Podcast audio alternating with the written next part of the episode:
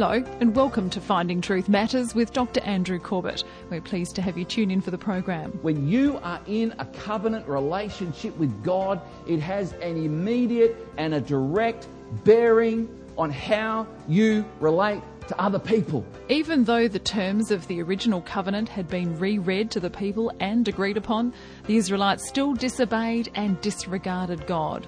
Dr. Corbett opens Jeremiah chapter 11 for a covenant reminder. Father, as we look at your word now, we pray that we would see things that we need to see, that we would hear things that we need to hear, that our hearts would be responsive in ways that they should be responsive. Lord, have your way in us. Have your way in us. Use us each today, whether we be praying or whether we be preaching, whether we be listening or whether we be sharing. I pray now, Lord, that your word would open up to us wonderfully and gloriously. In Jesus' name. Amen. Please turn to Jeremiah. And what we're hopefully going to see here in a moment, and, and, and I, I will bring this to a main point of the conclusion, is that we're now in chapter 11 and we're actually going back in time. And chances are this is one of the very first messages that Jeremiah gave.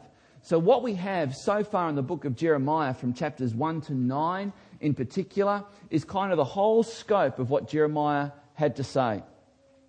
Now, what we're looking at, chapter 10, was, was a, a, a collection of things that Jeremiah said. Now we're in chapter 11. And in chapter 11, we're actually going right back near the start. This is something Jeremiah was told by the Lord as a young boy. Now, Jeremiah would have been called into prophetic ministry about the age of 12. I don't know how you would receive a 12 year old coming up to you and telling you the way it was. I don't know how you'd handle that. I don't know how a nation would handle a 12 year old boy saying, Thus says the Lord, amend your ways. Can you imagine a 12 year old doing that? Can you imagine the Lord telling this 12 year old, they will despise your youth, but don't let them. Don't be put off. I will put my words in your mouth, and out of your mouth will come something spiritually like fire. Don't be put off. Wow. So, this young boy, Jeremiah, was called to the prophetic ministry at a very, very young age. And we have the account of that. Here is probably, as I said, one of the first messages he gave. So if you're with me, Jeremiah chapter 11, verse 1, the word that came to Jeremiah from the Lord. Verse 2, hear the words of this covenant and speak to the men of Judah and the inhabitants of Jerusalem. So it's not just a young boy. I can imagine a 12 year old boy getting away with this at, at, a, at a ladies' meeting. But he's not told to go and speak to the ladies because the ladies go, oh, isn't that cute? 12 year old boy prophesying that we're going to be damned and come under the wrath of God. Isn't that cute? Men tend to hear damnation, wrath, a little bit differently than women. And he's told, go and prophesy this to the men. Okay. And off he goes. And he's reminding them of the covenant. And that's where we need to be today. We need to be reminded of the covenant a reminder of the covenant. I mean, what covenant? What are we talking about? You see, when God called Israel to be his special people, he chose them before they had a land, before they had a king, before they were organized in any way. He chose them as a, essentially a family dynasty, the, the dynasty of Jacob, this family. And he chose them and he, he brought them out of Egypt. And he said, I'm going to give you all of the things that make for a nation. I'm going to give you laws. A nation needs laws. I'm going to give you leaders. A nation needs leaders. I'm going to give you a land. A nation needs a land. And I'm going to give you all these things. And we read that when God began to do that, He began to give them laws. He began to give them principles for how they were to be led. He gave them all of these things. He said, Now, do you want me to do this for you? I mean, kind of, duh, yeah. Now, it's a very important question. Do you want me to do this for you? Is, is what's called the terms of a, of a covenant. And a covenant is when you say to someone, let's form an agreement. I will bring this to the agreement. You tell me what you bring to the agreement. We will agree. We will have witnesses witness our agreement. We will then celebrate the agreement by taking an animal. We will slay the animal by way of saying two things. We're in fellowship with each other because you, you eat food with people you're in fellowship with. Secondly, if either of us break this covenant, may what we are now doing to this animal be done to us. So, here's God forming a covenant relationship with Israel. Do you want me to do this for you? And they, at this point, have come out of Egypt. God has given Moses the law coming down from Mount Sinai. So that's Exodus 20. We now come into Exodus chapter 24. And God says, I will do this for you. Do you want to enter into this agreement with me? Isn't that amazing? I, I, find that incredible that the God of the universe invites us to give him permission to have his way in our life. And if you don't give God permission to have his way in your life, he won't. So here's Israel, and around about Exodus 24, they say yes. And Moses does this really weird thing. He reads out the law, he reads out what God's going to do. He then takes a branch, he dips it all in blood, a pot of blood, and then he goes, sprinkle, sprinkle, sprinkle. Like, what is with that? I mean, what is going on here? It's kind of the same thing. If there were two people standing over an ox or a, a sheep, and we, and we, we slit its throat and we cut its head, it, the blood would splatter. And Moses is saying, we're all a part of this. It's as if you, you, know how covenant works, Israel. You know that when you form a covenant, a treaty with someone, that that's what happens. Well, now we're just doing it to the whole nation and went through the whole congregation of Israel, sprinkling blood over them as a way of saying we're now, we've now formed this agreement. And then they said, let's go and pronounce the terms of the agreement. It's kind of like in a wedding. When, when, I'm, when I marry uh, a couple, we exchange vows and then we go through the, the particular promises they're making to each other. And so the particular promises that God was making with Israel is found. And would you come with me, please, to Deuteronomy 27 in the Old Testament, Deuteronomy 27 because it's really important that we understand the nature of covenants in the Old Testament. We're in Deuteronomy 27, and, and perhaps if you're reading through the Old Testament and you come to this, you, you, you may wonder, what is this all about? And, and this is giving part of the terms of the covenant. We read in Deuteronomy 27, verse 1 Now Moses and the elders of Israel commanded the people, saying, Keep the whole commandment that I've commanded you. By the way, Deuteronomy, Deutero means the second time. Onomy means rule or law. It's the second giving of the law. This is the second time Israel has heard this. The first time was their parents. Deuteronomy is now the children of the parents because the parents said, Yes, we'll form that covenant with God. And then they did everything but obey God. And it took 40 years for them to die out. Now it's the children. And Moses is going, okay, kids, it was your parents that formed this agreement. Now you're old enough, you're all adults now. I'm going to go through this again and I'm going to ask you, do you want God to do this for you? And so that's what the whole book of Deuteronomy is about. That's why what is in Exodus in chapter 20 is repeated in Deuteronomy uh, from You'll notice Deuteronomy chapter 5 is the same, same as Exodus 20. So here we have Moses going through this again. We come down to verse 9. Then Moses and the Levitical priests said to all Israel, Keep silence and hear, O Israel, this day you have become the people of the Lord your God. See, it sounds like I now pronounce you man and wife. And that's what a covenant is. When a man and a wife, a man and a woman come together, that is a covenant. And here Israel is forming a covenant with God. Today you have become the people of God. Verse 10 You shall therefore obey the voice of the Lord your God, keeping his commandments and his statutes, which I command you this day. And Moses charged the people, saying, and what we're going to read from there on in 20, chapter 27 is all the curses. It's kind of like saying, you know, when you put, when, when two people would form a covenant, they'd put their hands on a sheep or a bullock or whatever, and they'd hold that together. Both would have their hands on it. And they would say, if either of us break this, let this, well, that we were about to do, be done to us. And the animal would be slain. And what Moses is now saying, if, if, if any of you break this, this covenant, and here's how you're going to break it. Here's how you could break this covenant with God. And I want you to notice those curses, which is essentially God removing his blessing. This is, if you look at that list there from verse 16 or uh, uh, verse 15 on, cursed be a man who creates an idol.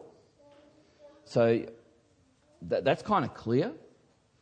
Verse 16, cursed be anyone who dishonors. Now, notice this. From the rest of this, the covenant that Israel formed with God was meant to be a, something that had a direct bearing on how they connected with each other. When you are in a covenant relationship with God, it has an immediate and a direct bearing on how you relate to other people. I heard the story of Ravi Zacharias just recently, where Ravi grew up in India. He, his father was a minister in the government, um, in the public service there, and his dad had a high pressure job, and there was, uh, I think, four kids and uh, in this family, and the dad would come home and he would go into a rage.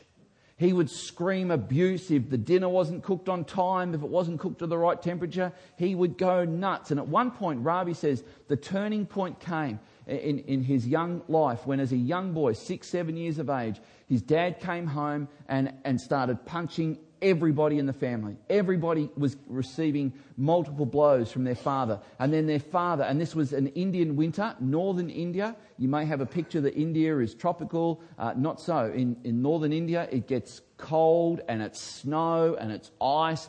And this is northern India. And in a rage, Ravi Zacharias' father told his whole family, Get out! in the depth of night. And out they had to go onto the street in the cold of winter. And Ravi says that was the lowest, one of the lowest points of his childhood. When he saw his dad in absolute rage. And Ravi said to his mum, Come on, I, have got a friend who lives a couple of blocks away. We can go there. They'll take us in. And she said, No, no, no, we can't. We can't let anybody know that this has happened to us. Uh, your father would be even more angry if he knew that others knew. So they went to a park and just huddled together on a bench. She took her sari off to keep the kids warm, and Ravi remembers that as one of the turning points in his life. So he grew up with an angry, abusive father. He grew up hearing his father say, You're not good enough. Why can't you be smart like other children? And if you know anything about Ravi Zacharias, gee, three PhDs later. And so Ravi Zacharias grew up with this kind of incredible abuse. And by the age of 17, Ravi could take it no longer. He was doing uh, high school chemistry at the time. And he saw all of these jars in the lab marked poison. He got his own bottle. He just put a bit of everything into it. He said, There is absolutely no point to living. My dad doesn't think I'm good enough. He's probably right. He went home. He locked himself in the bathroom. He just swigged swigged, or what's, what's the past tense of swigged?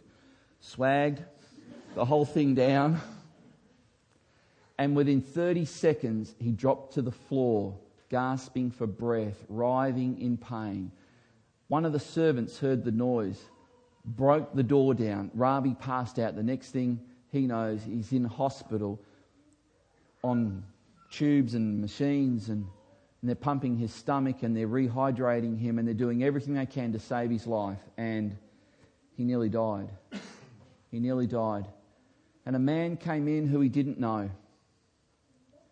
And the man tried to see Ravi, and the doctor said, Are you family? He said, No, I'm not. I'm more important than family. Who are you? Doesn't matter who I am.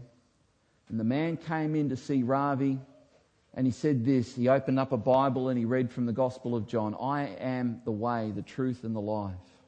He who has me has life.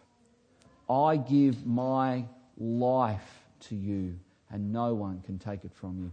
And Ravi heard those words. He never heard those words before in his life. And there he is on his bed of suicide. Now he feels even worse because his dad had already told him he was a complete failure, and now he'd failed even at suicide. He felt doubly worse. And this man came in and shared this with him. And something in Ravi went click, like a light got turned on. And Ravi heard something, 17 years of age, on his deathbed. Jesus gives life. And Ravi said, I want it. I want it. Because the one I've got right now is lousy. I need a different one. And Ravi invited Jesus Christ to come and live in his life. It was not until 20 or so years later, 1973, that Ravi was preaching. And when he gave the appeal to come to know Christ, his dad came from the back of the building with his mum. And he gave his life to Christ. And Ravi says, from that day, I never heard an angry word out of the mouth of my dad. I never saw an angry scene from my dad from that point on. So dramatic was the change. By my dad coming into a relationship with God, it changed the way immediately that he treated people. That's what God will do in your life. You want a relationship with God? It will affect the way you treat others. And if you look at these curses, they all, apart from the one about idolatry, they all affect the way you treat others. So here we have to understand the covenants. We come into verse uh, chapter 28, and here's the covenant being given. You notice in chapter 28, verse 1, here's the blessings. If you faithfully obey the voice of the Lord your God, being careful to do all his commandments that I command you today, the Lord your God will set you high above all the nations of the earth. And we read through Deuteronomy 28 down to verse 14, and there's all these phenomenal blessings about how they will have all their needs met. They'll be brought into a land. The land will be blessed. All these phenomenal blessings. And then from verses 15 on, we have what will happen as a result, which is essentially God will remove the blessings. And when God removes blessing, that's called being cursed. That's what a curse is. It is when the blessing of God is removed. And so, if you'll look with me, please, uh, down to verse 63, we come to the last part of verse 63. We read this, and this is as a result. If Israel breaks the covenant, if they say, God, all of those things you told us to do. Don't have idols. Don't have sex unless you're married to that person. Don't cheat the widow. Don't cheat the orphan. Uh, 27 verse 19. Uh, treat people with respect. Uh, don't abuse animals, it says in verse 21 of chapter 27. Uh, God, you can stick all that up your jumper. We're going to live however we want and tough for you. God says, Deuteronomy 28, 63. You do that, then I will remove all these blessings from you. And this is what the last part of verse 63 says I will pluck you up and I will cast you out of the land. And we read in verse 64 how that would happen. And the Lord will scatter you among all peoples from one end of the earth to the other. And there you shall serve other gods of wood and stone, which neither you nor your fathers have known. Among these nations you shall find no respite. There shall be no resting place for the sole of your foot. The Lord, but the Lord will give you there trembling, a trembling heart and failing eyes and a languishing soul. Wow, man, that is heavy. That is really, really heavy. And if you read the verses coming up to that, God talks about sending in a nation that will swoop upon them like an eagle. And now here we are. Come back with me now to, well, actually, we're going to pick this up now. Second Kings. Come with me now to Second Kings, because the um, uh, chapter 22. The amazing thing is that that book of the covenant, which is a part of the law of Moses, was lost. I mean, all of those blessings and curses, the law, the Ten Commandments, they wrote them down and they lost them. Can you believe it? They lost them. Not only did they lose them, they forgot about them. For hundreds of years, these things were lost. Until one day. 2 Kings chapter 22, we read in verse 1 Josiah was eight years old when he began to reign. And he reigned 31 years in Jerusalem, and his mother's name was Jedidah, the daughter of Adaiah of Bozkath. Now, what we're going to read here in a moment is that God ordained a young man. He was eight years old to become king. He reigned 31 years. That makes him 39 when he died. That's young. That's phenomenally young. Trust me, it's young. Wish I was there again. But anyway, oh, I digress. Here's Josiah, a young boy king. And we read that uh, in this chapter, it says, verse 3, in the 18th year of King Josiah, so 18th year, 8, how old is he? So he's really young. This is a young boy. And, and something happens. We read verse 3, uh, son of the secretary of the house. Verse 4, go up to Hilkiah, the high priest, that he may count the money. We go down to verse 8, and Hilkiah, the high priest, said to Shaphan, the secretary, notice this, I've got this highlighted in orange because it's one of the most profound things that Scripture records. I have found the book of the law in the house of the Lord. And Hilkiah gave the book to Shaphan, and he read it. So what's he reading? He's basically reading Deuteronomy 24, 25, 26, 27, 28, 29, 30, 31, 32. That's the, the, the book of the covenant. The covenant. And there he's reading this, and he's looking at those curses and blessings, and he's going, uh oh, oh dear. That explains a lot. I've got to get this to the king. And the king Josiah, he read it, and we read in chapter 23 that uh, the king, in verse 3, the king stood by the pillar and made a covenant before the Lord to walk after the Lord and to keep his commandments and his testimonies and his statutes with all his heart and all his soul to perform the words of this covenant that were written in the book, eh, written in this book. And all the people, what did they do? Joined in the covenant. So this is King Josiah, 26 years of age. He's discovered the law. And all the people have said, yes. We give all our heart, all our life, all our mind, all our soul, all our resources to God. You are our God and we are your people. And about one year later, they've forgotten it. Less than a year or so later, they're telling God, get lost. We'll do whatever we want to do.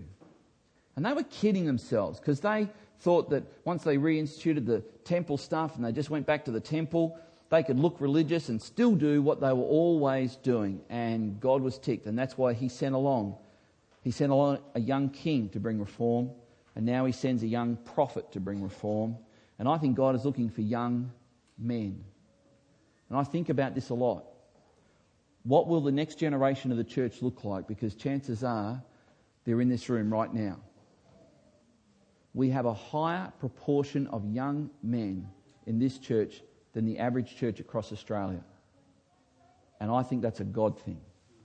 And I think God is looking to raise up young men who will be fearless in the face of opposition, who will say, even though all their friends say, Come on, it won't hurt, no one will ever know. No, I'm living for God. And here's Jeremiah, the young boy, prophesying about just after this time. They knew the law. Remember, Jeremiah's, come with me back to Jeremiah chapter 11. Jeremiah's dad was a priest. He would have accompanied his dad as they went around Israel telling people what the law actually said. And this young boy, Jeremiah, as he's going around, and now he's, as he's going around with his dad, chances are he's prophesying this. Prophesy to the men of Judah as you go around, the men of Judah, he, because he's going from town to town with his dad as his dad in his role as a priest was teaching the law. And here's Jeremiah telling the people, You're not keeping the covenant. And we read on in chapter 11 that Jeremiah says the very first thing of the covenant have no other gods before me. You've broken it. You've got more gods than you've got towns. He says in Jeremiah chapter 11. We read that about verse uh, 13.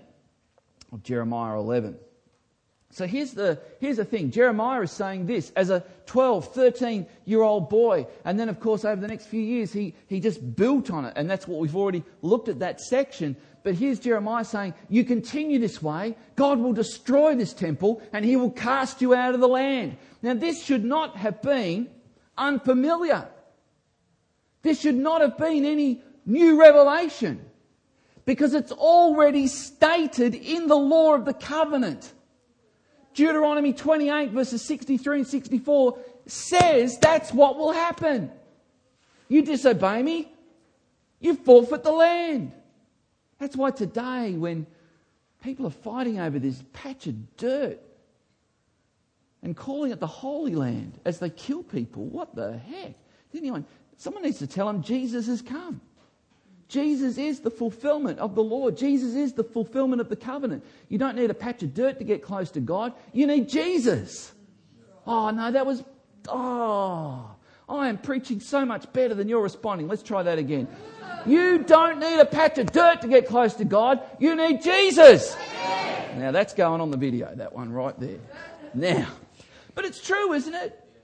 I mean, it's not, oh, I've got to go to Israel to get closer to God. No, come to Legana. Here he is. I mean, here he is. So, as we read this and we think, here's Jeremiah confronting the people with this sin, I'm reminded in uh, John chapter 7, where is that verse uh, where Jesus, uh, John 7 19, this is a really interesting passage. John, John chapter 7, um, the, the, the Pharisees put out a contract on Jesus' life because they say he's been breaking the law. Jesus breaks the law. And so Jesus, as they come out to kill him, Jesus turns the tables, and in John 7, verse 19, he says to the Pharisees, None of you keep the law. None of you keep the law. He's doing exactly what Jeremiah did. Don't look at the outside appearances, go straight to the heart. And if you look in the book of the covenant, you'll see there's a verse there in chapter 27 where God commands that people are to come before Him with joy and gladness of heart. And you wonder, who's going to know? And I can only think one person. There's only one person who can see hearts. So here's the question. Because Jesus came, and he came in the spirit of Jeremiah, he came saying, Look, God's offering you this. He's offering you eternal life. He's offering you to adopt you. He's offering to give you an inheritance. He's offering you eternal life in heaven. He's offering you comfort whenever you need it. He's offering you fellowship if you're lonely. He's offering you food if you're hungry, drink if you're thirsty, companionship to the friendless, father to the fatherless. He's offering you all this. Will you accept it? And all of those things are summed up in Ephesians 1, verse 3. He has blessed us with every blessing in heavenly places. All the blessings, all the blessings that God can give are available to us. And we read what Jesus said from Matthew chapter 5, verses 3 to 8 Blessed are you if. So here's the question Do you want God's blessing on your life? I do. I do. I want God's blessing on my life. And I know it starts with this saying, Jesus, have all of my life. Jeremiah is calling the people to be wholly dedicated to God so that, so that they can be blessed. But notice what they were doing. They'd set up idols. They had said to God, You're not worth it. Our devotion for you, not worth it. Just not worth it. What are you trusting in for your salvation? Are you trusting in, well, she'll be right. I don't think God punishes anyone. I think I'll die, I'll go from this life into the next, and it'll all just be sweet. Me and God have got a deal going on. Now, I've never met anybody who believed that, continued to believe that on their deathbed. It's funny how reality challenges your theories. And I've been with people on their deathbed who have, have realised that just doesn't cut the cloth. You need absolute certainty that God has forgiven your sins. Do you have it? They discovered God's word, and we're nearly done. They discovered God's word, and it changed a young boy. It changed Josiah. And it changed another young boy, Jeremiah. If you discovered the word, would it change you? Would it change you? If you read the Bible and you, re- you read it with a way of saying, God, speak to me, show me what I need to know, and He did, He began to speak to you, would you yield? Would you allow the potter's hands to mold you as clay? That's what I want for my life. I want to be wet clay in the hands of God. God, please have your way in my life. And Jeremiah would go on in chapter 18 and use that exact analogy. So, this is where I just want to kind of bring this to a close. Jeremiah is a young teenage boy, young boy, 12, 13, 14 years of age. He would go on to prophesy 15, 16, 17, 18, 19.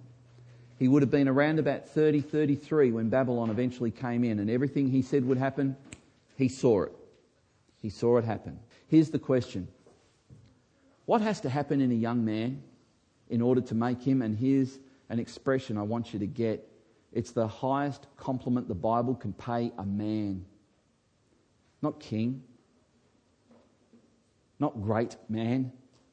Here's the highest compliment the Bible pays a man. It's this expression He was a man of God.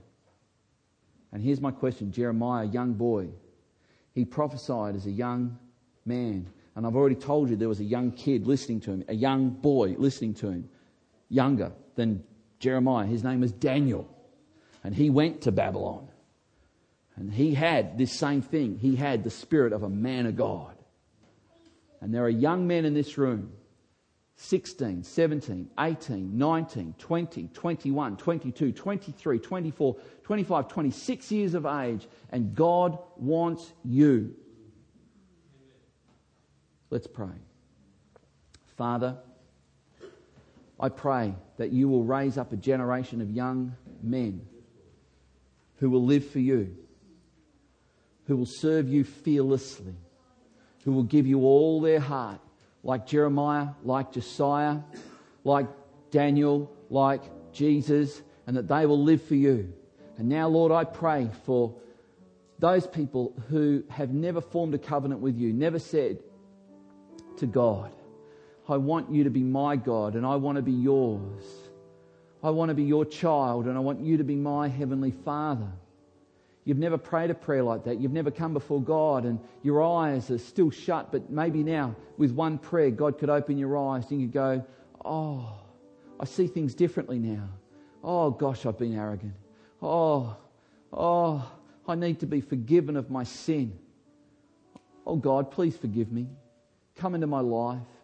Help me to live for you all the days of my life. Help me to know you as I read your word. Help me to hear you as I pray.